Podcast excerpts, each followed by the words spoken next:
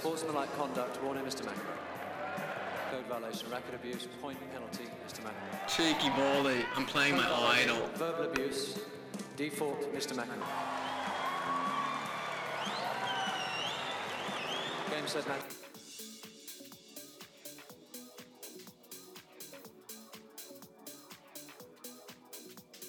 All right, we are coming to you live from Kabir's apartment. This is the first episode of Cheeky Volley. Um, Kabir, can you tell us a little bit about what Cheeky Volley is?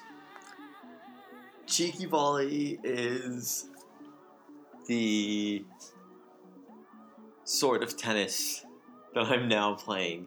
Um, the less and less competitive tennis I play, the cheekier the game my game becomes.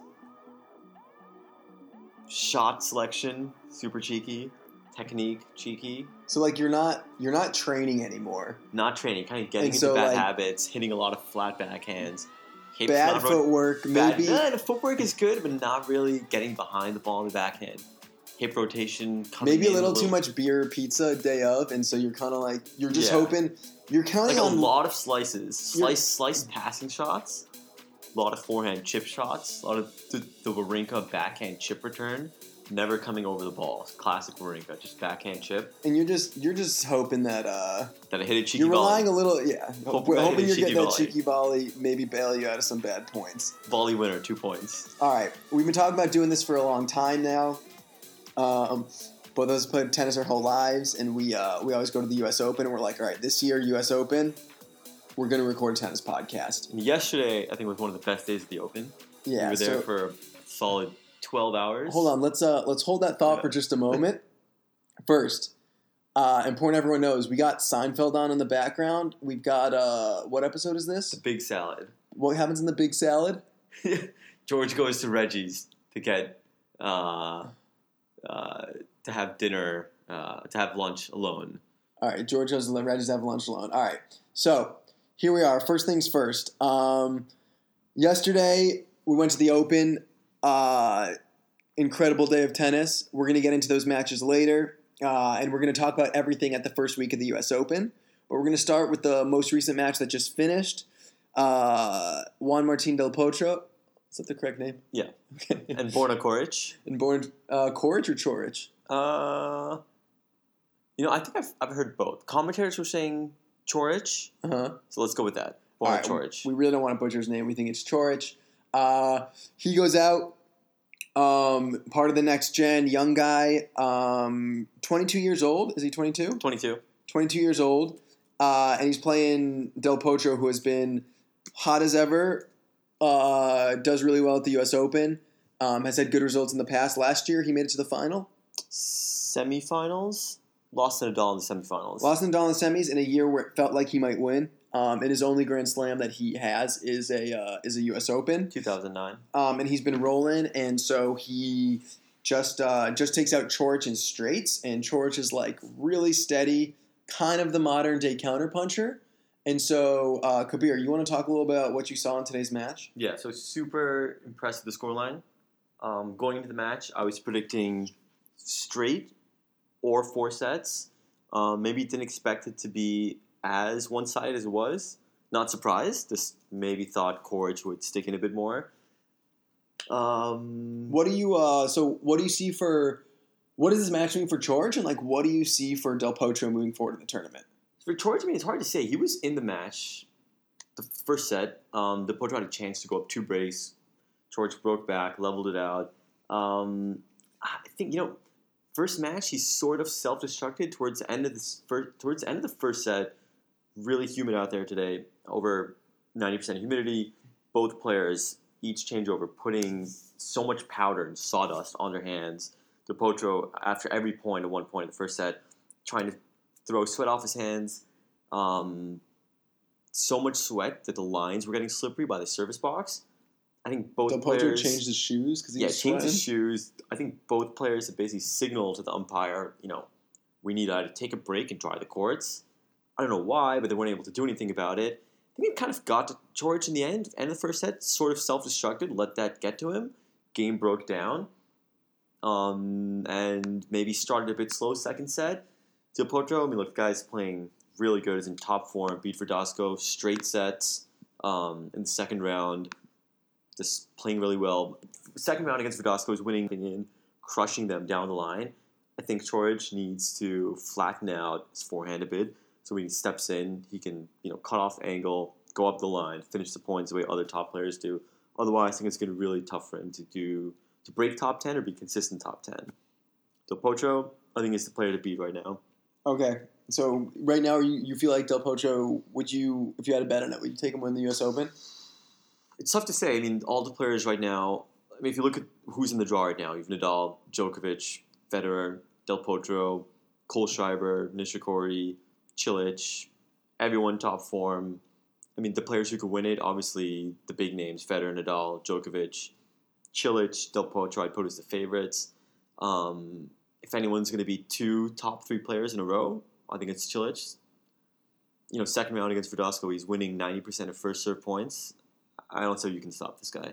He's right. playing really, really well, All right. So let's run and through. he's hitting over his backhand, which Okay. was previously an issue with his wrist. So it's looking really good. All right. Cool. What about uh? All right. Just to kind of review what's going on in the tournament right now, we're just gonna look at the um, the this last weekend, starting on Friday, all of the kind of round of thirty-two matches, and let's just talk about uh what we saw. So Del Potro is um, that would be a round of sixteen match. Uh, so that's quarters, right? No, today was round of sixteen. So round of sixteen is So now they're into the top eight. so. Wait, it, that is Today was fourth round, round of sixteen.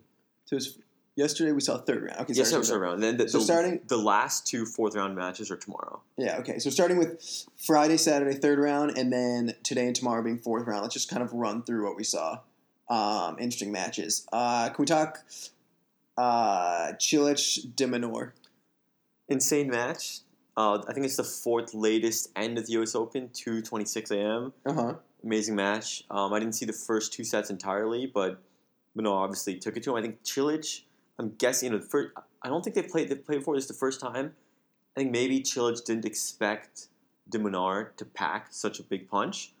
He's a pretty skinny guy, De hitting uh, huge balls. about a buck fifty, Yeah, about 150 pounds, 152 pounds. five eleven, which in today's game is pretty small. Stepping inside the baseline, slamming first serves, first serve returns, coming in, hitting really well. Some of Cilic, the, a lot I of feel like some of the gutsiest returns we've ever seen too. I think one of the gutsiest players playing right now. Cilic loves taking the backhand cross court, pulling you out. Minaur's cutting off the angle, almost hitting that around the net post. Probably really caught Cilic off guard, but this too tough. All right. The other thing is, can we talk a little bit about Cilic's fist bump? How do you feel about his fist pump compared to Best other players? fist pump in the game. Why best fist pump in the game? It's just a very different one. He moves the hand back and forth. Looks like he's going to war. It's you get to see it in his eyes. It's kind of he he's doesn't not. I mean, you get to, he's not losing. he doesn't scoop it. It's more like it's just more right in front of his head. It's Uh-huh. right there. One point, yeah. I mean, the best fist pump. He's more of like he's if you can imagine One of he's these closer to throwing a dart than he is to like hitting an uppercut. Yeah, well said. Um, Doesn't do the lawnmower like the Dollar Hewitt. and doesn't do the lawnmower. Other interesting thing about De Minaur is we've got a uh, really like a true counterpuncher and strokes are unusual, but in some ways the way he hits returns is almost reminiscent of Agassi. I'd say Yeah, a little bit. steps inside and like Short take back. short take back and Smashes just it, comes rips in. returns. Yeah. And we feel like his coaching matchup is like a really good coaching matchup. So can you talk a little bit about like we've got it seems like on the tour right now, you've got some coaching coaching matchups that work really well, some that look really weird. Yeah. Hewitt, Minaur, both like fellow countrymen, both Australian. Great matchup. Similar game. Uh, uh, Hewitt was kind of in his generation the counterpuncher to beat. Mm-hmm. Fast, got everything back. Super fast. Hit a lot of balls right off the bounce. Probably less feisty. weapons than De Minaur though. Yeah, I think so. I think De Minaur hits bigger than Hewitt. Hewitt hit. So Um, I think it's a good matchup. Super feisty. You could just see how much De Minaur wants. I mean, I would lose a match like that and be smiling, like really happy, and I would give a press conference about how happy I am to be there. He seemed very, uh, you know, it's a disappointing loss. He's gonna think about it for a while, but like at the next one, really gritty. Part of that's got to be because of the coaching matchup. Uh huh. And he still pushed that fifth set to seven five in the fifth. Yeah, Pretty- that was. I mean, he. This match was just decided by a couple points. Luck could have gone either way. Mm. He was right there at the end. Um, all right, another uh, match from the weekend, round of 32. So we're talking third round. That was interesting match. We were there. Was uh, Zverev and Kohlschreiber. So this match is at Armstrong. Two things we want to talk about. Let's talk about uh, what the new Armstrong looks like, and then also um, just that match. Like so, early morning practice courts. Kohlschreiber goes out, and we see our boy. Shout out to Fabio Fognini and his team. Uh, they're rocking the. Well, let's talk about Fabio Fognini right, sidebar. Fognini, who we should be talking about every match.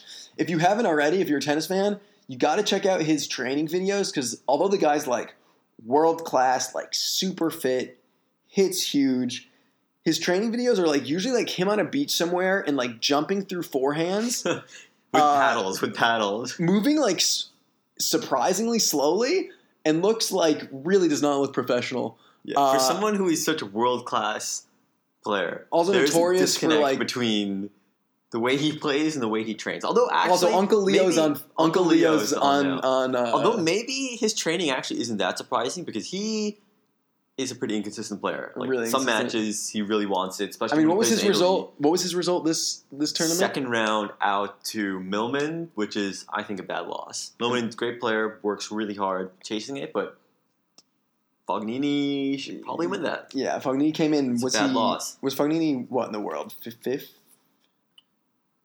He went in as the. Uh, Unseeded this year, oh, they really went unseeded, possibly uh, could be seeded. But formerly top fifteen in the world. Yeah, Uh, wait, did he? How did he go in unseeded? No, that was doubles. He was definitely seeded, dude. Because he's fourteen. I think he was the fourteenth seed. singles. Okay, the Yeah, fourteenth. seed. 14th seed. 14 seed loses to an unseeded Millman who's young. Um, but we'll talk about Millman in a second. But um, okay, so uh, another match. So okay, so uh, Kohlschreiber's there. So we get there early. Kohlschreiber is uh, like really methodical warm up. He's Also, got his team out there. between Yeah, yeah, so Cole the pro- Schreiber's warm Right, up. Fognini just goes out and basically just rips shots. There's like nothing methodical about it. Also, one thing I didn't, one thing was strange, but not only was he ripping balls, but I don't know if you noticed this, but out of the 25 serves or so we saw him hit, he foot faulted on, on each one. Okay, like it was almost intentional, like putting that. his foot in at least six inches into the court and then smashing serves. He didn't hit a single kick serve, just flat serves, no warm up, just right onto the court, ripping forehands. Great to watch. Maybe not the best way to train for a slam. In sharp contrast, like Kohlschreiber goes out there, first three minutes, he's hitting like slow spin balls, very methodical. loosen up his arm, Loosen up. get his shoulders rotating, and then he starts banging the ball. and but still never like Kohlschreiber never hit a shot in practice that was like a shot he was going to hit in a match. Whereas Fognini hit Was just every hitting shot in practice like Yeah. it was a match point. And so, uh, sorry, we're going to pause for one second to give a shout out to our sponsors, uh, Tennis Warehouse Europe. Uh, they've got some great giveaways. Check it out. Uh, also, a really giveaway. good Instagram Tennis Warehouse Europe. They have a lot of competitions. good competitions. If you're trying to get some free gear, you never know. Give them a shout out. Um, and also to uh, Virgil Abloh. No, not Oh, kidding, yeah. but Virgil, if you ever want to talk tennis, shout out. Always down. All right. Um, moving forward. Okay, so So I think the essence is that Kohlschreiber went onto the court yesterday with a lot of purpose, and I think anyone who's a fan of tennis and likes watching the practice courts could see yesterday he was really going to the match. especially with- young players out there who are trying to get like focused before matches. I it seemed like the kind of like ultimate thing that any coach would tell you. Uh, he wasn't kind of like overexpending energy. He had a game plan, and then we saw him execute. So uh, first set, Sasha Zverev. Well, here we're gonna have to introduce Alexander Zverev a little bit more. Okay, Zverev fourth, fourth, fourth seed. We'll start with that. Fourth, fourth seed, right? seed, still in the next gen ATP race because he's so young. He's 21. He's about to age out, um, but has burst on the scene incredibly quickly. Honestly, feels like because not only he's such a good tennis player, but he's also like tall, kind of has those model good looks.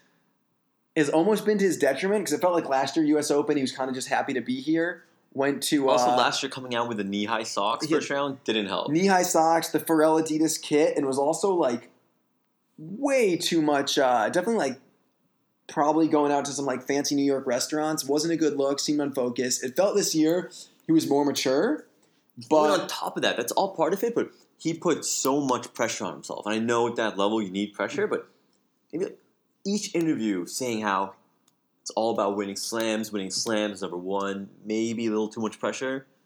but he's going as the four seed. The expectation is you're trying to win slams, Right. but still he's never. He's been super consistent in uh, Masters. in Masters, but Grand Slams. His best result is uh, was it a fourth round at the Quarter French final at French this year. quarterfinal at French this year? Before that, I mean, been struggle. Last year, I think he lost second or third round to Chorich, That who played really well, but it's a pretty big upset for an unseeded player to I think his U.S. Open. He's, he's two times being out in the second round this year. Farthest he's gone, third round.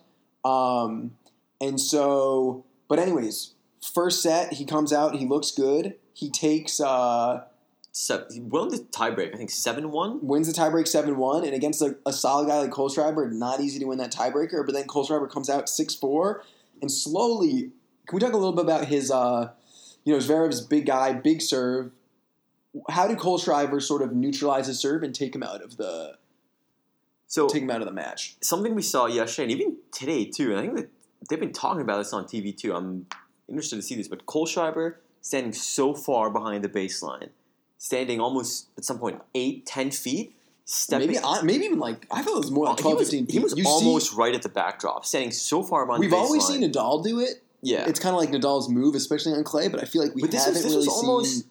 this was almost a different way because not only he was standing so far back, but his split step, splitting, jumping in almost three, four feet right before he makes contact. By the time he's hitting, he's probably like six feet from the baseline. six feet from the baseline and neutralizing the serve so well. Um, and I'm not talking about the Wawrinka chip return, like really hitting deep returns, sometimes down the middle of the court, forcing Zverev to, to take control of the point, which I think is a really good tactic because as soon as Zverev starts losing, I think I've always noticed, he starts to hit really spinny tennis off his back foot. So now he's hitting huge serves. Kohlschreiber's getting all the back deep returns with pace up the middle, forcing Zverev to actually take control and make something out of the point, put pressure on him. Obviously, wasn't able to do it. Um, Kohlschreiber, look, world class, world class player, hitting so well off the ground. Um, Zverev getting kind of desperate. How many times did he come to net? Nineteen for thirty-nine at the net. That was late. I think by the end of the match was even worse than that. Yeah, Um, but the overall, the kind of feeling was that, uh, I mean, he's big guy, big serve, needs to be able to get to net, but it felt like when he gets to net, he was coming in real slow and like he doesn't uh, have conviction at the net. He's not. no, he's not no confident the net. conviction. And so we left the match feeling like really there was no version of Alexander Zverev, no matter how hard he. Also, Zverev, if you were if you were in the match, or if, if you remember, there's people cheering, "Let's go, Sasha." We were yelling a lot. that was us. Everyone was looking at us. We, we were pretty uh, adamant about continuing. Um, and so, uh, yeah, it felt like there's no version of Alexander Zverev that actually could have beat Kohlschreiber yesterday. It's just So too in terms tough. of Zverev moving forward, it seems like we've really got to see him improve his net game, and that could. Uh, and he is okay. So he's working with. Um, he's working with Lendl, who was famous for his serve and volley, but coming kind of back to uh, a Well, thought that we didn't finish was just kind of that the Lendl Zverev. Uh, I so think about Lendl. I, I don't think this is a good matchup. I don't think this is going to last longer than a year. uh-huh. What's not working about it? Well, it's, okay, so it's only the first tournament. Can't really judge yet. I just think personality wise, Zverev and Lendl, I don't know. Um, Zverev had so his his coach before his current coach. Um, I think before Lendl, or part of his greater team is his dad, but before that he had Juan Carlos Ferrero, which I was excited about. I saying this is remember- Zverev's coach. Yeah, Zverev's coach is Ferrero. Ferrero was excited about it. He said he's got the champion's mind that separates him from everyone else. But you know what? It didn't last a year because apparently Zverev showing up consistently late to practice and was quote unprofessional. Um, and I just can't imagine Lendl kind of being down for that. Yeah, not Definitely, okay, he could change. He could be more professional. But with I think Lendl is an emotionalist. per- This gives you no emotion. We saw it yesterday. We were sitting pretty close up front. How many times Zverev looks over at his box and he's no, he's got nothing. It's just Jez Green, who's now in his physio team. He's done a great job. Who's Jez Green?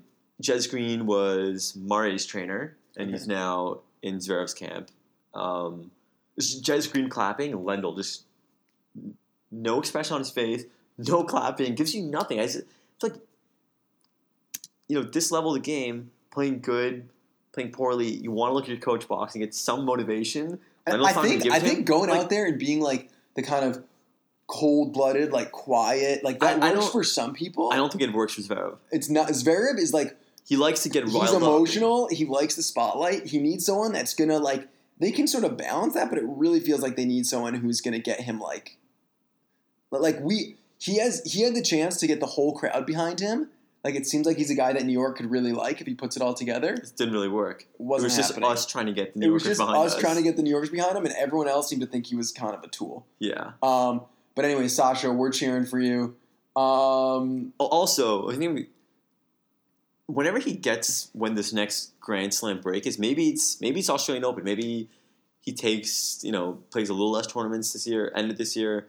But when he gets that semi or final or wins his first one, I think he's just gonna roll. he's going to go on tear. Yeah, I mean, he's just I a bigger like- version of Djokovic. Yeah, he's he's basically big Djokovic. He's just gonna roll. Huge strokes, Yeah. beautiful strokes, super athletic. Um, it really felt like we were cheering him for him yesterday, not because we're necessarily huge fans, but we just felt like if he gets a little deeper into a tournament, like if he can get to a semi, that like he's just going to be unstoppable. Whereas I don't think Kohlschreiber is going to beat Federer Yeah, Kohlschreiber next round. What do, semifinal or what do we know. think? Uh, who, who's Kohlschreiber playing next? I think he plays. He plays Nishikori. He plays Nishikori, um, which Interesting is pretty match. inter- interesting matchup. Similar- Kind of similar style. I think Kohlschreiber has a better forehand. Nishikori world class backhand.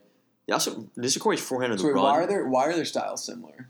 um, similar in height, but around like five eleven. Uh huh. Um, Fast, pretty fast. really fast, stay low to the ground, um, counter punching, but very strategic games. It's not just blocking balls back. It feels like I Kohlschreiber Schreiber's can more aggressive. bigger. I think he's a more offensive offensive player. Mhm. Um, definitely has advantage in the serve. Nishikori serves better this year, but he has a pretty shaky serve, especially second serve.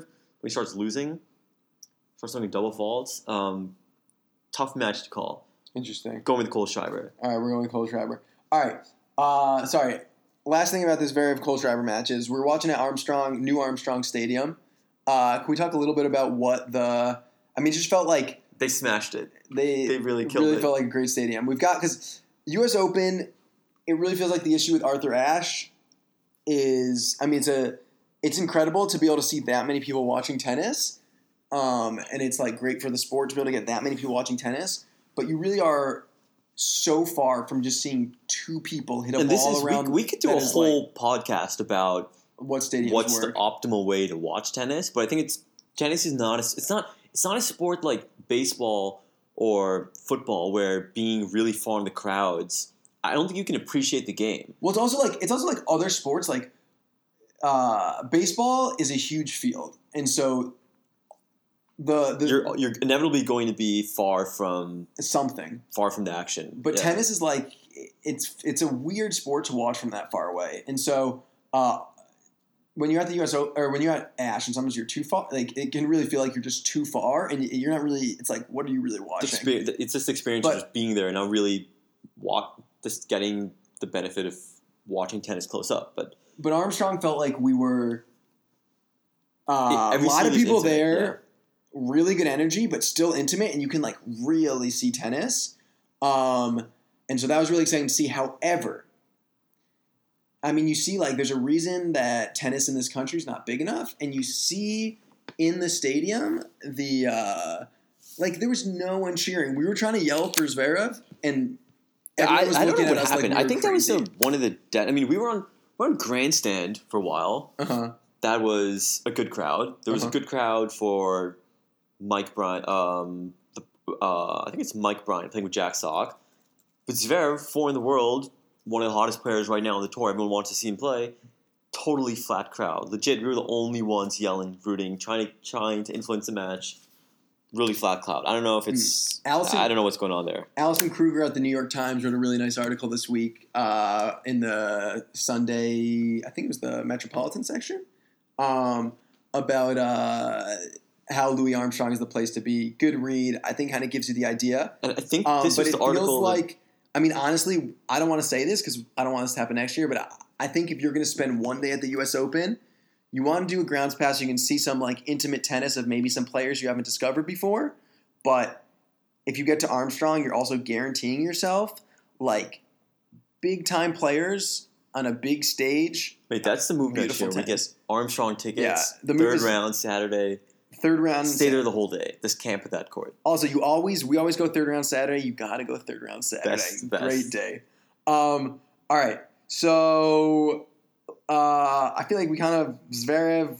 We're good there. We hope to see something else moving forward, but a little disappointed. Tough loss. Tough loss. loss. Definitely tough loss. Um, Federer quickly. Federer Kyrgios. Uh, a lot to say about Kyrgios. We're gonna have the We Kyrgios could do. corner. We'll do a Kyrgios week where we just we do podcasts dedicated to Nick. Nick Kyrgios is sort of our favorite player because we feel like we know him in like a like we've known a Nick Kyrgios in some way, but it's getting a little exhausting going into tournaments feeling like all right, Nick Kyrgios. When are you going to break through? is maybe the most talented player on the tour, uh, and I don't know if I. I believe it, I think he's the most talented player in the world right now. I feel like we can make the argument like in terms of just like sheer talent. You've got Zverev, you've got uh, you've got Kyrgios, you've got who- like what two other guys maybe with that kind of talent Um, of young of younger guys. De Minaur clearly super talented, Dimar's up there, but he's extremely smaller. talented. I mean, hitting huge forehands with a almost a very Eastern grip, stepping inside the baseline, crushing 130 mile an hour serves. Super talented. Maybe Shapovalov. Yeah, Shapovalov definitely no. That's But, yeah. like- no, no, Shapovalov. in that conversation, there's not a, a Kyrgios is sort of in a league of his own. Maybe the biggest serve in men's tennis. also the smoothest motion. Smooth motion, like it just feels like he's not going to get injured hitting It's balls like that. effortless motion. You could do that the whole day, consistent 135, 136. He does the he kind of gives them gives us the rock and then just goes and just throws down 139 mile an hour serves. Yeah, unreal. So, anyways, we're looking for something special. Day before the match, he posts a photo Oh, of yeah. himself. All right, we're just going to Kyrgios corner. He posts a photo of himself in, I believe, a Bulls jersey. We love basketball, but like in a Bulls jersey, saying how like is describing himself as like the feeling before a uh, before. So it's, it's a photo of Nick kind of hunched over with his hands over his face and he's looking through his fingers and it says, looking at my third round. Hashtag the GOAT. hashtag playing your idol or something, right? Kind of maybe accepting defeat before the match even starts. When Maybe, realistically, no, maybe, like, look, this is maybe again Kyrgios corner. This is going to take over the whole episode, but maybe this is why having a coach makes sense. He needs a voice to let him know. Like he's the only player on tour right now who's beat Federer, Nadal, Djok- Djokovic, and Murray on his first time. That's unreal. So he can do it. so I- he beat, say that again. He beat Federer. He's the only player playing right now. I could be maybe maybe not Murray. I could be wrong about this, but I'm pretty sure he's the only player to beat Federer, Uh-huh. Djokovic, Nadal, and Murray on his first time playing them. No one else right now playing has done that. That's unreal. Yeah. All right. He needs just to- going for Kyrgios corner. So, can you talk a little bit more about how he doesn't have a coach? Like, what does that? What does that actually mean? So I actually didn't realize this till earlier this week. I thought he had a coach, but he doesn't have a coach. I mean, I think his mom is coaching him, but more his family. Um, His member, mom, who's royal blood, who's in royal blood in, in uh, in Myanmar? Mal- uh, Malaysia, Malaysia, Malaysia, I think. Malaysia. Um, but she's not acting. I think as his formal coach. I think she travels to some tournaments, but he doesn't have. It sounds like he doesn't really have a full time coach. Any chance we can get a guy like Paul Annacone to coach him? That would be like a would nice be matchup. would be would be a good matchup. I mean, you know, I don't know who would who would be who's like the ideal coach for Nick Kyrgios. I don't know. he uh, the ideal. I think Brad Gilbert, but it sounded like Brad. could Agassi work? Agassi was a punk once. That actually could be good. I didn't think about it. That could be uh maybe. Maybe we send uh, Nick an Instagram message asking if he's considered that. I mean, that could be good, but I think he needs. A, I think he. I think someone this talented. who's like this talented without breaking through. And Federer won Grand Slams without a coach, but they are not the same person. Yeah, and Federer had won Grand Slams without a coach after he already had about eleven slams. And he was also married to a professional tennis player. Right. So you know they're having I some think- conversations at home. Feel like he's losing out not having a coach at this point. Um, so Kyrgios, we hate to say it, but we feel like he's underachieving. We will say though, uh, Bill Simmons, if you're listening, he is a huge Celtics fan. Uh, always in his Celtics jersey. Uh, clearly, so the thing about Kyrgios is that he reminds us a lot of Brett Francis. Brett Francis grew up Connecticut, Glastonbury, Connecticut. Brett also was at the U.S. Open with us yesterday. Shout out to Brett. He also up, used points to get a little hotel in Long Island City for that was me good. It was good. and him. Was good chill. effort driving down from Boston. Also drove down from Boston, showed some heart. Um, so he, uh, Brett and him both, uh, both have diamond studs, rocking diamond studs real early in life. A lot of pressure to play tennis, but would have rather played basketball, and definitely sacrificing uh, a little bit of um, probably like uh, I'd say results in their tennis careers by just like spending time on the basketball court. Um, also getting like the the fade, the fade yeah, haircut. got the fade. He's going to the fade, getting the fade, like always in the barber shop. Um, it feels like he's just like hoping that one of these NBA players, like maybe LeBron James, who has his like has his whole like media empire, will like pick him up and let them like let him do something. Uh, it'd be great, but You know, like, he even at one point said last year that he'd been playing too much basketball, like wasn't focusing on his game. Yeah, he's playing too much basketball. So it's worrisome. We just want to see him. It honestly feels like he's probably never going to win a Grand Slam right now, and it's it's sad because it feels like he really could. And it's it's maybe it's difficult to say because also we're being critical because he's only I think 22, maybe 23. So obviously he has a lot of time, but just Yeah. Twenty three, born in ninety five. given what he's already achieved, you 'cause he's been expect him to kind of while. take it to that next level. Um, also, another curious corner. This could be another podcast too, but Instagram effect. Yeah, so, So, the Tennis Instagram TV has a great Instagram. They post videos every day covering all the matches, even the uh, even the non slams. It's great points. So, So when we're talking about the Instagram effect, the idea is that like social media, all these players are always on TV, or all, sorry, always plugged in, always plugged in. But we've got with tennis, it's already a single person sport, right? Singles is it's just you out there, kind of breeds as like certain sort of narcissist, and then you've got these tennis players that are just like giving us. Sometimes I feel like too much, almost weird it- it- views it's- into their lives, and you it's can- not only that, but it, it's not only weird views in lives posts, but some of these posts are so curated that it takes time to post these videos when you try to think where's their head at, right? So I you mean, think he's a couple focusing too much on the Instagram? I I might. To me, the Instagram effect is like we could tell for a while that Novak Djokovic was like not going to be playing well because he was like just Post- showing he's how he was posting just photos finding himself. in like in canyons saying. He's just posting a really generic photo of like Very, something like, like the Grand He was Canyon on some saying like eat, pray, love there's shit. energy out there. You know, this life is great. He was on some. and there you go. He loses next round to Benoit Paire. Great player, but world number one losing to Benoit Paire. he was on some um, granola, eat, pray, love, Yeah. losing the no, players what he I mean about lose to. with Kyrgios Instagram effect is so you have tennis TV posting all these highlight reels and trick shots. So Kyrgios this summer, what has he been doing? Played Queens in London. In one service game, he changes his service motion three times. He imitates Federer, then he imitates Monfils, then he imitates another player. What do you know? Tennis TV picks it up. Last three tournaments, he's been hitting so many shots in between the legs for no reason. a lot Tennis of drop TV posted. Thing with Instagram is you can see who likes it. So each Tennis TV post of Kyrgios, who likes it. Kyrgios likes it. He comments on the post, and his friends are commenting stuff too, laughing about it. Taylor Fritz is commenting, "You're crazy, unmotivated," with laughing emojis. Kokkinakis is commenting on it. I'm trying to think. Kyrgios in between points, hitting shots in between his legs, thinking, "I want to be on." Inst- uh, looking forward to being on the highlight reel. That's Instagram effect with Nick. All Not right. into it. All right. Last thing with Nick Kyrgios is uh, we had the big Mohamed Lahyani news. Oh. So in his uh, second round match, Yeah, Yeah, second round match. round match. he's playing. Uh, who's he, who's he playing? Uh, Albot. Yeah, I think it was that Radu Albot. Radu Was that a second round or first round? A second round? No, second round match. Round of 120. No, it's first round. No, First sorry, sorry. Second round. Oh, sorry. So right. playing- Second round, he's playing uh, Hair Herbert. Bear, who is a great player. Young, right? Young Uh, he's pretty young. I think about not older than 26. Better, more success on the doubles tour.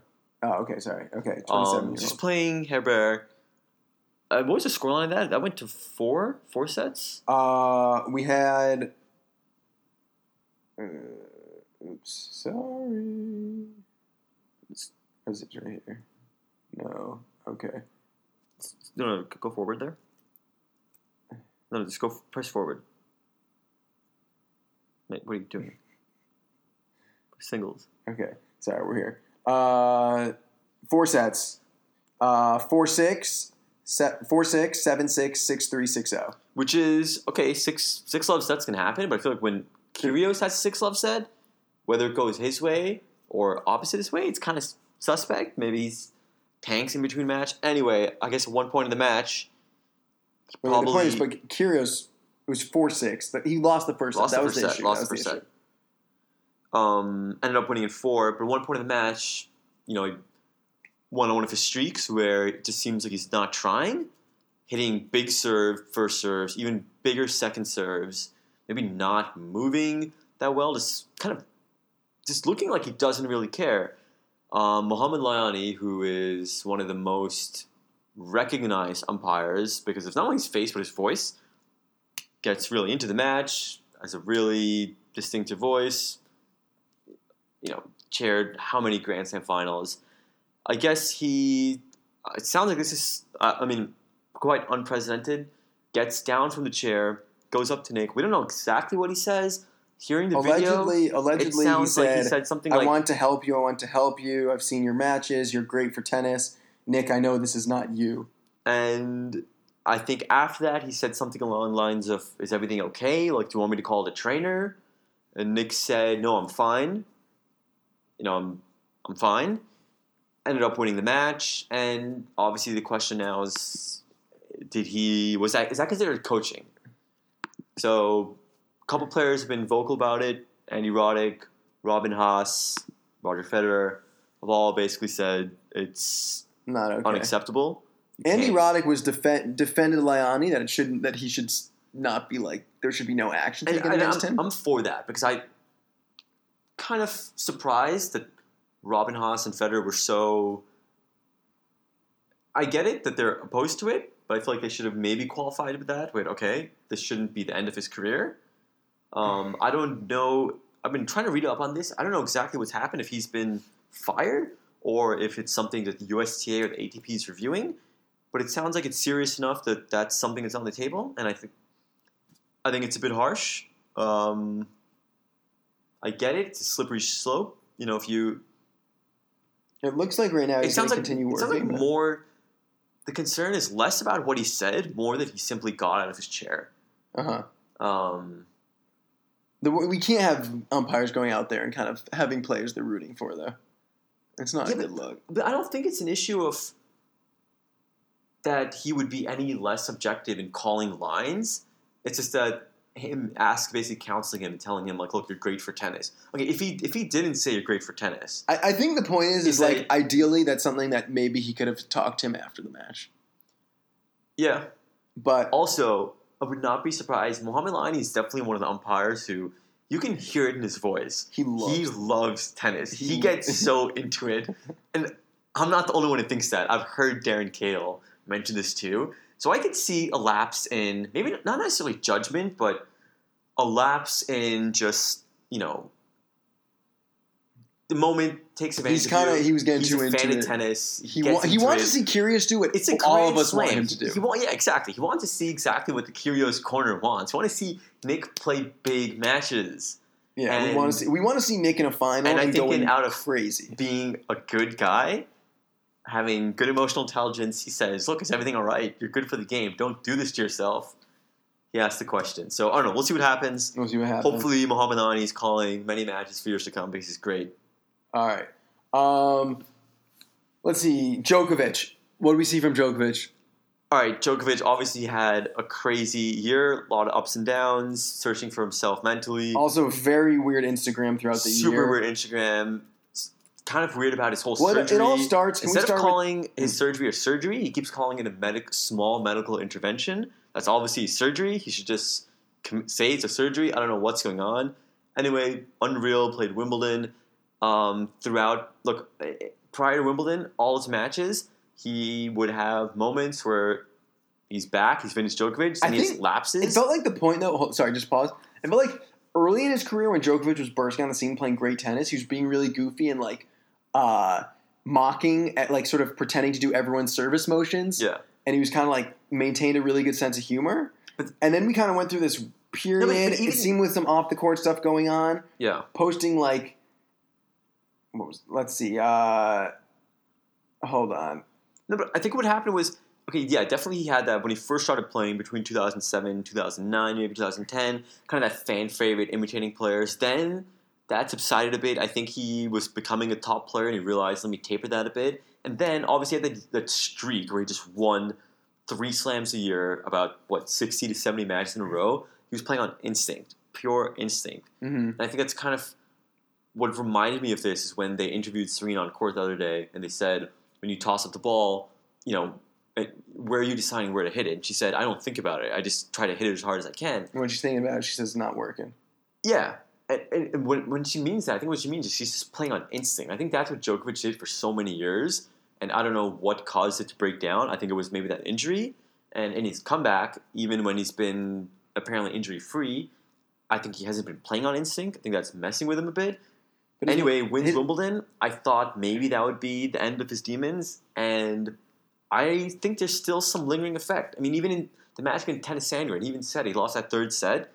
He just kind of had a mental break explosion, just got distracted, lost the match, played great against Gasquet, but I don't know if that's enough evidence. Gasquet's not really playing that well also late in his career. late in his career, maybe doesn't believe in himself. He's been badgered by top four his whole career. So I'm not that surprised the outcome. I thought maybe he could put up a bigger fight, sensing the urgency of the moment, maybe take a set, but I don't know. We'll see what happens He next also time. what first round he went four sets with Fucsovics. It wasn't a great. Yeah, it a wasn't great. great Fucsovics, great player, but it was a weird. That was a weird match. Um, again, looked like focus not entirely there. All right. Um, So we'll see. Looks like it could be Fed, we'll- Djokovic. We'll come to all the stuff yeah. at the end. Okay. Um, so then, uh, sad to see Schwartzman go out. For the sake of time, we're not going to talk too much about that, but he's got a lot of heart. And I thought that would go to five. He's kind of a five set marathon Yeah. expert. he wants the five setter. It didn't happen. Um, but it is it's it's a weird match for him to play. Anytime. Wait, fun fact about Schwartzman: he's the best returner on the ATP tour. Okay. And stats last Why? year, the number one. Why do He's you just- say that? he just breaks the most. He gets the most service breaks. Okay. So shout out to our boy Neutralizes- Schwartzman. How, how tall is he? A five seven Schwartzman breaking the most on the tour. Really steps in, neutralizes the serve, hits a lot of acceleration. Killing it. And we're in a we're in a situation now where uh, It's like if you're not 6'2". tennis, you're kind of like yeah, it's like if you're not six two, it's pretty difficult to be I mean, look, really yeah, I mean, look at the, all the top players. I mean, Nadal six one, Federer six one, Murray six three, Cilic, Del Potro six six. How do you compete with someone? six six. How do you compete with someone whose wingspan is just you can't get balls past these guys? Yeah, he's in just a lot more court to cover. Um, all right, we've got. Let's see what else we got. All right, quick shout out to the fashion corner. Um, so we've we've been seeing some interesting things this year in tennis fashions. We have. Uh, oh wait, oh wait, no wait. I think we had some matches to talk about. All right. We're gonna cut that out. Fuck the fashion corner. Um, all right, we saw we saw Pouille and Sousa. We're still kind of expecting big things from Pouille. It's really smooth, big serve. Uh, One of the smoothest games out there. Um, Brett made a pretty good comment. Maybe it's a pretty Brett comment that he's using Prince. He's one of the a- only players using Prince rackets. Only I, who else? Wait, we've got someone All right, else in the top twenty using Ferrer used to use Prince. He now uses Wilson. Isner. Monfils used to use Prince. He now uses Wilson.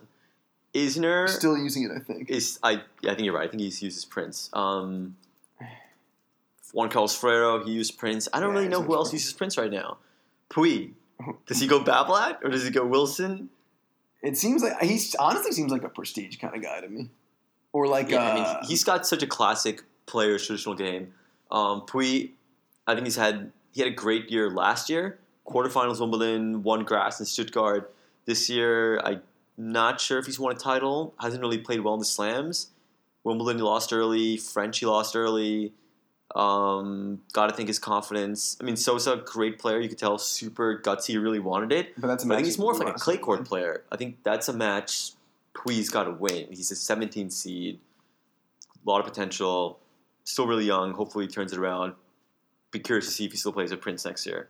All right, we also Nadal. How are you feeling? Nadal's playing. I think he's playing really well. Um, really tested with Khachanov in third round. Yeah. Came out.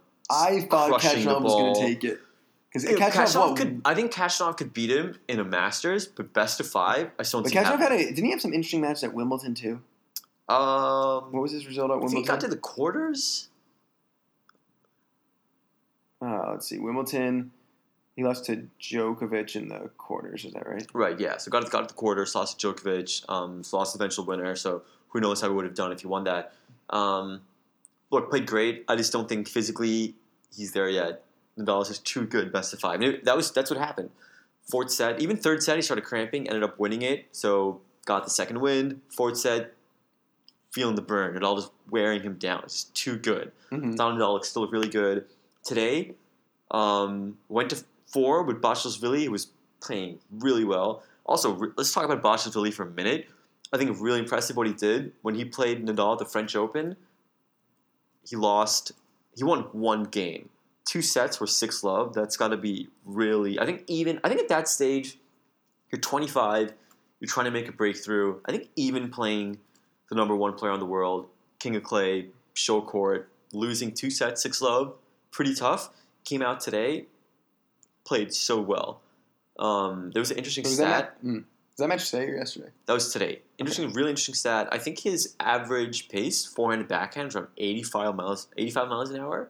So maybe one of the biggest hitters on tour, hitting huge backhands. Really impressed his ability to just hit down the line, hit through the court off and all. It's really hard to do. Um, it all looks look really good. I feel like Del Potro could take him this year.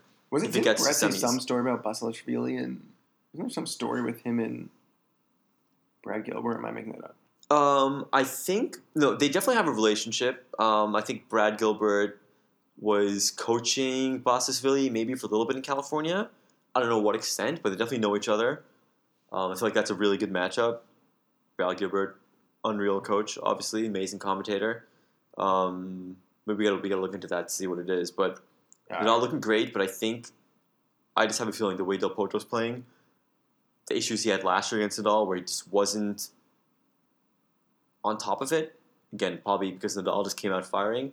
I think this year Del Potro could take him. All right. And then we've also got uh Okay, the last of the weekend. Um Isner, Raonic, and Thiem Anderson. All right, Isner, we've seen a lot of five set matches from him. We kind of expect he's just not going to get broke, but also Not, going to return not that gonna- well. but also not going to break. yeah. Although he did Um, it today. I feel like you know with Isner, I feel like as soon as that fifth set started, he had this sense of urgency. He was you know, jumping on Raonic's first and second serve, trying to get a ball back in play, making the play. Maybe if he had that same sense of, you know, this moment, this point, this game, right now, all I need is one break, I can win a set. Maybe if he's somehow able to do that earlier in a match, starts winning matches with less, you know, not playing five sets all the time.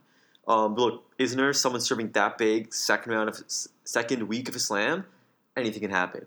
Him playing Del Potro, I don't. That's going to be a crazy match. I don't even But know. what about for a second? Raonic is kind of plateaued a little bit. He came out uh, 2014 or so, started going deep in a lot of tournaments. Yeah, and then just 2016 Wimbledon finalist. He, he also he, he, got he got injured to though. he got to number three in the world, right? yeah, he um I think so, definitely yeah. top five, number three, number three in the world. Um, in massive serve. 2016. John McEnroe said today he's got one of the best serves in the history of the game. Huge serve. He did have that wrist surgery, Mhm. so I think his lapse is because of that. Hmm. but definitely, I mean, just looking at him this tournament, he's gotten fitter. Mm-hmm. He's looking really ripped. Moves well for a guy of his size. Really, I'm surprised he beat Wawrinka on straight. I don't know what happened there. I only saw the last set. That I don't think it was that indicative of the match.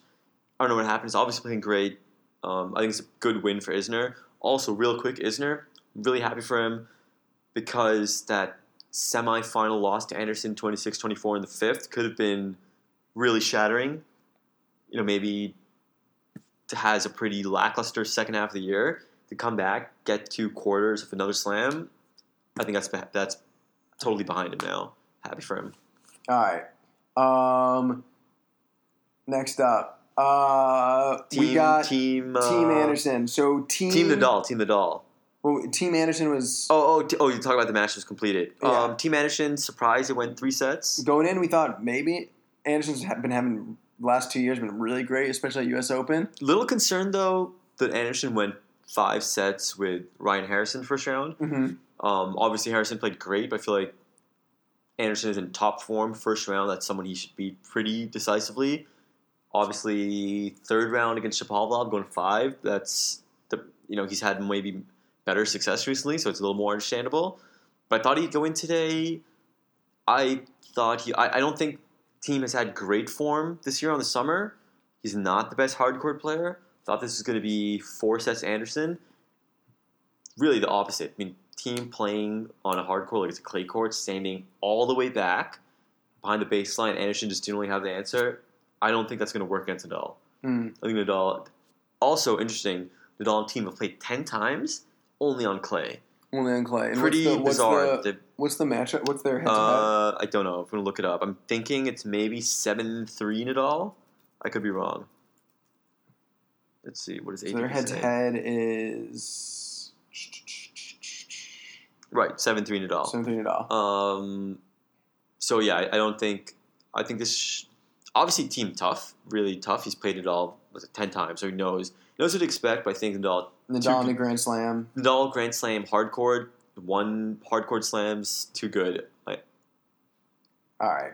I think where I think where Anderson maybe could have cut off those loopy balls and Thiem was hitting today by coming in, closing off the net, serve and volley. Nadal could do that, or just cut off the corner with the way he's hitting his backhand. I don't think it's going to be an issue. All right. Short break for the fashion corner. Shout out to our sponsors, Nike Tennis, Nike Court. Nike Court. Thanks for the uh, Nike Court shoes, the guys. and the shoes. We uh, we enjoyed Much wearing them yesterday. yeah, great wearing those around. It's cool to have the, stadium. same shoes as Tiafoe.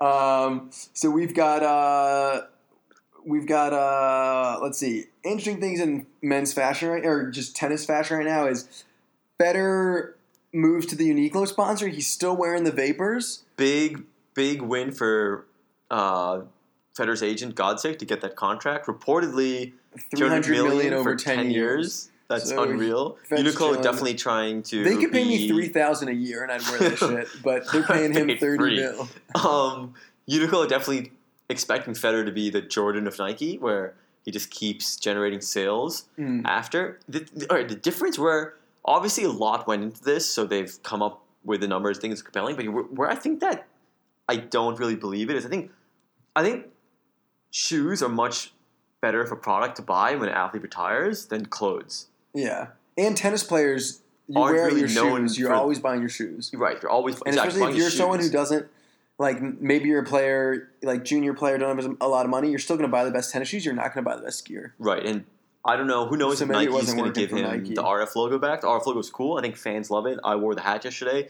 Can- thanks, wearing- thanks again, Nike, for the hat. it was nice of you to give us that. Everyone's wearing the RF hat. Everyone's it's got cool. the RF hat on. It's part of our tennis identity. I don't know what's going to happen. Uniqlo, obviously, the, the, the, he, he, look, he kills the He look. looks great. The clothes are cut exactly. It's the same. He's basically the wearing the same. same thing. It's the same exact clothes. I don't know what's going to happen. I don't know. This is but all right, but you made a you had an interesting point. I want to ask you about this too. Um, so semi semifinal, Federer playing Anderson. That's match point. there is going to be point match point. match Does he start? point. Does he start to think? He, he's Eh, going to see himself. He's going to see himself. he's going to imagine himself staying there, and he's going to be thinking like he's got the Nike headband on. And he's going to be like, wait, that headband doesn't have a switch in it. I feel like it's kind of a weird place to But be. But also, the, the underlying question here is: it's like How does Nike lose Federer? How do they? I mean, it's mm. kind of. But imagine if like why would how, LeBron James or some other some other athlete is wearing like Nikes, and then they go to like sort of like Li-Ning. Like a lot of basketball players playing with Chinese basketball shoes now. I think Li-Ning could have paid Federer five hundred million over five years. and he still would have done it. I don't think he would have done it, but they definitely would have done But that. how, how does Nike lose? I mean, why would you? I, I just don't. I mean, from what I'm reading online, they just couldn't. They didn't want to match this offer.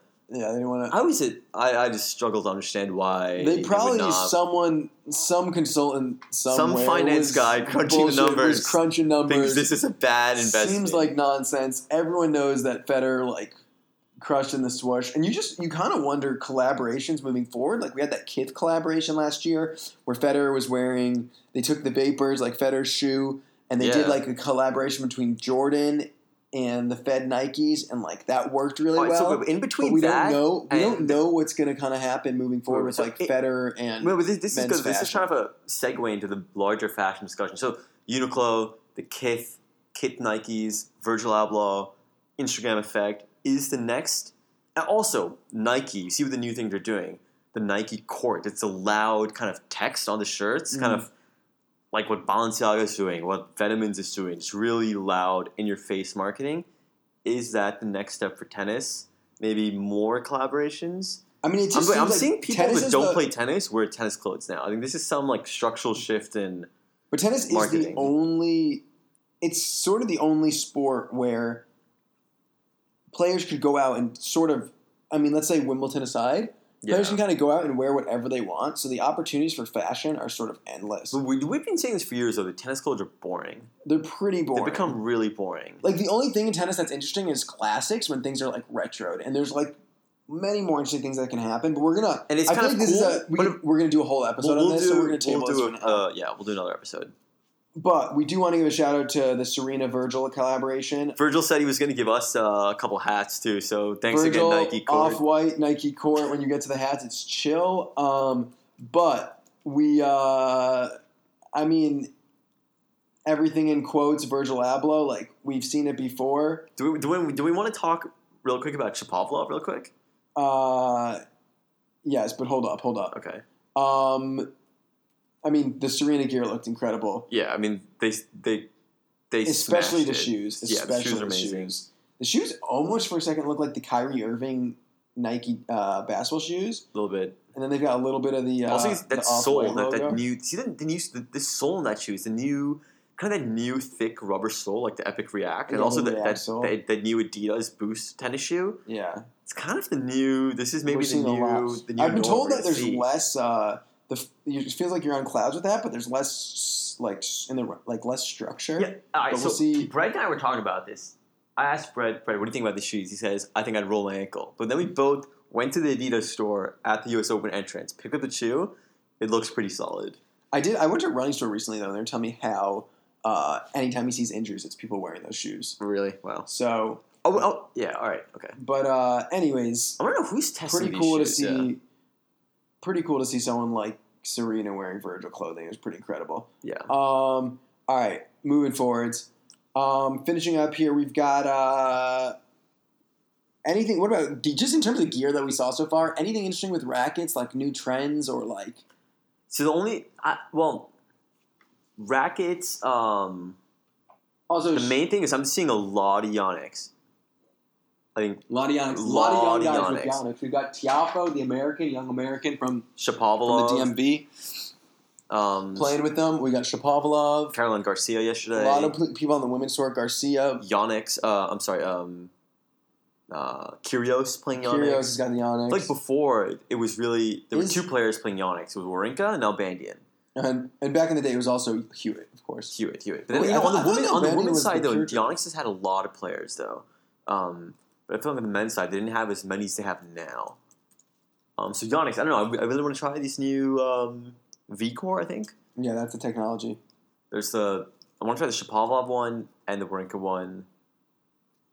I'm curious. We'll yeah, see. we're all curious. We're gonna do some more research to see if, the if he- there's the anything ice- else- hexagon isometric, right, or if there's any other reason why we're seeing so many Yonex rackets. I'll just say we've heard a rumor We yesterday. were told we were told by a we'll- Wilson no, sales we're, rep. We're, go- we're gonna research this before we let it out into the open. But we were told by Wilson sales sales rep rep that who- some Japanese tax law is allowing Yonex to put a lot of money into R and D And into according- marketing. to him that definitively explains We did surge in Yonex players. But we're gonna we're gonna we did look this up on the no no internet no we're, and we're, we're not little. saying anything else. We're gonna we're gonna research it. So we're gonna table that for now. put on our Um, corporate law hats and look into it. All right. Uh, Also, we're real quick though. Another thing that the Wilson sales rep told us was that the Federer Pro staff is exactly the racket he uses. I don't believe it. hard to believe that Federer. Like I've read enough on Reddit sold. about how different his rackets are. And everyone says they're always like, is F one still making sticks and stringing sticks? Fisher, P one, P one, or P one tennis? Is that still happening? P one. Yeah, P one is still. So for people who aren't uh, are like less familiar with tennis, what is P one? So you'll see this a lot, especially with um, current players right now. You see, with, see with Federer and often with like Roddick back in the day when they in between changeovers they go to change a racket. You take your racket out of the bag. It's in a, uh, out of out of their racket bag. The racket has kind of like a plastic covering, and on that on that bag is P1. P1 is a racket stringing company. I think they're based out in New York. Um, And they're based out of Florida now. uh, maybe out of Florida. Um, Mm. They are kind of the industry standard for pro players stringing rackets. Um, racket stringing, racket science is definitely kind of its own field almost. I mean, we should get Brett on here to talk about it, but Brett Francis, great stringer, two, would two always hook people it up. stringing a racket at the same tension is probably not the same. Um, I think what a lot of players are concerned about is you want to get, let's say you're stringing a racket at tension 52. You want the player wants to be sure that 52 is actually maintained throughout the racket, and there is a process, a whole methodology about uh, the way you go about stringing it to actually make sure you get that. And also, a big thing they would do is grip modeling. Like that's why you always see it on the butt cap because they would. I think they would. Oh, They would model the grips for all the players. So we do it. Do we know? Does P1 do racket customization too, or is it just stringing? I think they do weighting, so they would weight rackets and Okay. balance them to make sure Right. they're fully balanced. So yeah, we we had we had some research on this. Have another episode about stringing, and also about how many players actually use the rackets that it looks like they're using. We know a lot of players use, like Nadal is using actually the old Aero Pro, it's just with a paint job. So we And think, it's obvious that's what 'cause we, it's- we think. Well, it's clear when he holds it up, you can see how thick it is. The new Aero Pros are much narrower, Mm. using an old one. Um, but we can talk about that later. All right, first week of the tournament, did we see any new ugly ducklings? Like we've got the sort of classics in the recent years are Mannarino and Florian Mayer. So Mannarino, Mannarino. uh, last last year, every single match of the year was wearing the same gray Nike tennis shirt and white shorts. And apparently, well, it's for two reasons. One, I'm kind of surprised by this. I guess it, it kind of makes sense, but he doesn't have a clothing sponsor. and his second, apparently, he made a bet at the beginning of the year last year with his coach that he would wear the same shirt every year. I don't know why he would want to make that bet, but he did it. So he wore the same shirt every year. bet. Also, we hope to get Mannarino on the show so he can tell us why he walks onto the court with one racket and a gym bag. One racket. He was playing. He was I think he's a- with one racket. I think he's a really shirt. solid player who's really tough to play. Kind of a pusher though. maybe a little bit of a pusher, but he, he's really clever on the court. I don't know why he would want to limit himself to one racket. Maybe have a couple sticks, different tensions, depending on what gets thrown at you. Use different stick.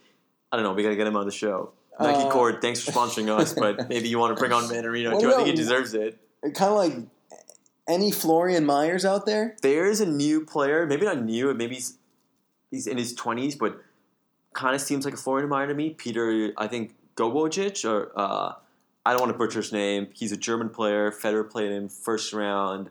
I think Cincinnati won 6 4 6 4. Very similar to Florian Mayer. Not known at all for the aesthetic of his ground strokes, but kind of makes it work. Hitting big balls, hitting kind of flat. Not the most pleasing game to watch, but kind of uh, winning ugly. Reminds me of Florian Mayer. Florian Mayer on a grass court, I Oh, would Peter not want to play. Peter Gojowczyk, German, right? Yeah. Yeah, German guy. So he's maybe a Florian Mayer. He's maybe watch. the new ugly duckling. So if you're looking for some ugly tennis, go and check out a Peter Gojowczyk match. Um, weird, really weird ground strokes. All right. Uh, how much time we got left here? We got we got a lot of time. We're doing pretty well. One. All right. Uh, we're going. Uh, oh, so we've actually we're over an hour now. We want to try to keep these to an hour, but we're gonna be shooting for an hour. let- Let's we're, we're, we'll try to fly through the next couple topics. I think one thing we definitely want to at least talk Well, about just, briefly. I think just finish. Let's just. I think let's talk about. Let's talk about uh, two things. the- Let's quickly- quarterfinal matchups. okay. Who we're taking? All right. So Uh, Mr. Meta over here, All right, so my, from my experience, pretty good at calling matches. Let's see. Uh, first quarterfinal that we know of is Nadal Thiem. Who are you taking? How many sets? interesting match. Two top ten players. Um, Thiem obviously beat it all before, but I think look, he hasn't had hard court success. He's really much he's built his ranking and his titles on clay. Uh, I don't think what he did today against Anderson is going to work against Nadal. I think Nadal in three or four. You got to call it three or four. I'm going three. All right, Nadal in straights. Uh, Del Potro is in a really interesting matchup. Big serves. This is Del Potro, huge forehand. Wait, do we know have they played each other? Can we look up the head the head to head. Uh, Del Potro. Head to head, I'm gonna I'm gonna say I'm gonna guess Del Potro three one. I would think, but seven four. all right. So I got the ratio. My ratio was right. Ratio. Uh, they played a no, lot more time. Not right. Uh, no, is not right. But all right, seven to four head to head. wait, wait. When is Uh, the last time they played? How many surfaces? Um, About two right, well, of every three matches, even Del again- Potro's winning. But have they played? Have they played Again. at uh, Grand Slams? uh, So okay, 2018 Roland Garros, uh, Del Potro wins. They've played in a few Masters that kind of went back and forth. Um, I'm going Del Potro. I think the he's playing. only Grand Slam matchup, Del Potro beat him in straights. all right, I'm going with I'm going Del French. Potro. Could go four, could go five. I think when you're playing a server that big, anything could really happen, right? Del Potro, you know, he just needs one or two games to kind of lapse, you know, get to 30 all, lose one or two points. Isner starts serving bombs. He gets a crowd behind him. I mean, you got to think there's going to be more Americans cheering for Isner. You could get, I mean, this match could be Del Potro 6 4 6 4, or it could be 7 6 7 6 4 6 7 6 5 7. So wait, are we? Um, Is it going five? I'm going Del Potro in 4. Del Potro in four. All right. Uh, the rest of the quarterfinals are not set yet. We still got Cilic playing Goffin. Kind of nice to see Cilic get. I mean, Goffin, uh, solid. I think it's a player, good win. Yeah, a solid player. But it feels um, like Cilic should. really happy that Goff, and I think it was early this year, he was playing Dimitrov and a ball hit him in the eye, and he was out for almost a month. So glad that that's not more serious than it looked like it could be. Nice win over Struff. Like I think he's huge and he's pretty dangerous. So good to see him with a routine win. Chilich Goffin, definitely played before. Um, interesting matchup. Again, I think Feels like we'll see Cilic in the quarters. I think yeah, I think Cilic just too tough. Um, Cilic might, the quarters. I think he's going to overpower Goffin. Joe feels like Djokovic. Unless something crazy happens, we should see Djokovic moving into the quarters, playing Sousa. Djokovic, Um, yeah. And then Millman. Okay, Millman. Well, we've got. wait, we got another fourth round. Nishikori Kohlschreiber. Oh, sorry. Uh, Nishikori Um, Kohlschreiber. Go with Kohlschreiber. Ooh, why Kohlschreiber? Just looked coming up a He just looked so strong yesterday. He, he did it with. Um, he was playing with a lot of purpose. Um, almost a really just surgical um, approach to the match. Just don't see him losing fourth round. Nice to see late in his career. I think he wants the quarter bad. He wants it bad. All right. Um, uh, Djokovic, Sousa. Unless something unusual happens, we see Sousa, be Djokovic moving on. All right, Millman. Federer's Great going to beat him in straights. Um, Federer, Millman, uh, Millman, great player. Also, shout out to Millman. Uh, earlier in the year, I think in Brisbane, they played a really strong match against uh, Dimitrov. I think he had a chance to win it in the third set. I messaged him on Instagram, said, "Happy to see him win. This is a strong start of the year." He responded, which was cool. Shout out Millman. Um, love that. love that. Please respond to us on Instagram. Thanks again. Uh, interesting match against Kukushkin. That was a weird match. So we started watching that at 11 on the grandstand.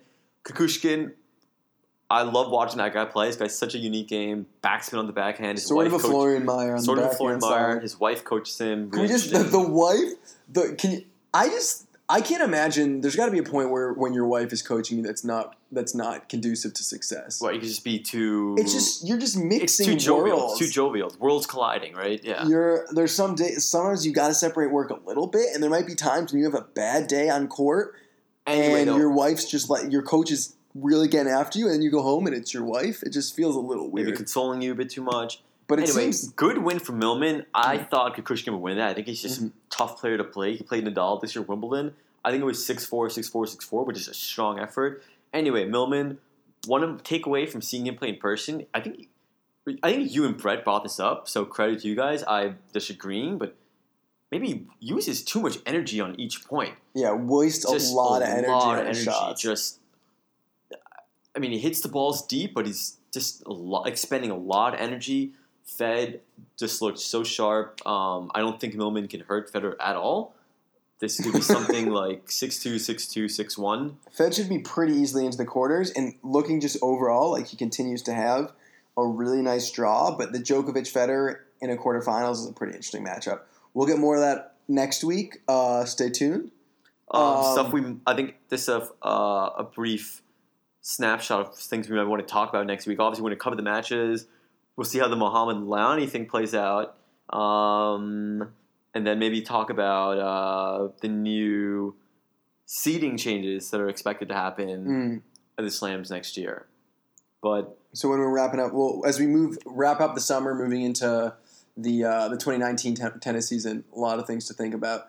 Um, this is our first cheeky volley podcast. Shout out to the sponsors. We don't have them yet, but we're waiting. Um, shout is- out to is- this is uh, a lot of fun. Brett Francis, Mike Levine, Austin Shoup, if And- you're out there. We had um, just to go back on yesterday. So yesterday, twelve hours the U.S. Open, and then we went to Hudson River Park down by Pier Forty. Oh, this is important, this is important. Lower Manhattan. Played tennis from ten If you to really midnight. love tennis, you go to the day session, watch about 12 hours, and then you kind of barely eat, maybe have a little, a few beers in you still. We had a little bit of chicken tikka masala at the U.S. Open. did get a little. Uh, wait, wait, sorry. Quick aside before we finish. Uh, I guess the point is that we, we went and played tennis till about midnight. But thoughts on the food at the U.S. Open this year? They did nothing new from last year. Nothing new from last year, but I thought the food was okay. Um, was I thought it was okay. Got the fuku. The I was the one thing that was just obnoxious was Dean and DeLuca charging. I don't know about having Dean and DeLuca at the U.S. Open, but also really charging twenty dollars for a smoked turkey club. I don't know. That's bizarre. Just Dean DeLuca really showing kind of the worst parts of New York. In a yeah, lot of ways. definitely. Um, but real quick, so to end end it is that we played tennis from ten to midnight, which is great. Um, I expected to rip the ball like Fognini, but of course I played with the prestige and I actually played pretty cheeky, shanked a lot of balls. Shout out Murphy Jensen. Shout out, hey Murphy Jensen. I remember when I was 10 years old, you told me that best shot in the game is a good shank. Um, but hey, that's it for Cheeky Volley. Uh, stay tuned for next week. Um, and if you want to, uh, we love to hear from our listeners. So uh, if you're listening to this, send us an email at cheekyvolley at gmail.com. Cheers, mates. And that is C H E E K Y V O L L E Y, volley at gmail.com. Cheers, mates. That's M8. Shout out. Uh, A. And last thing, Uday. Shout out Adam Watson. shout out Adam Watson and shout out Uday. All right. Take care, everyone. We're out.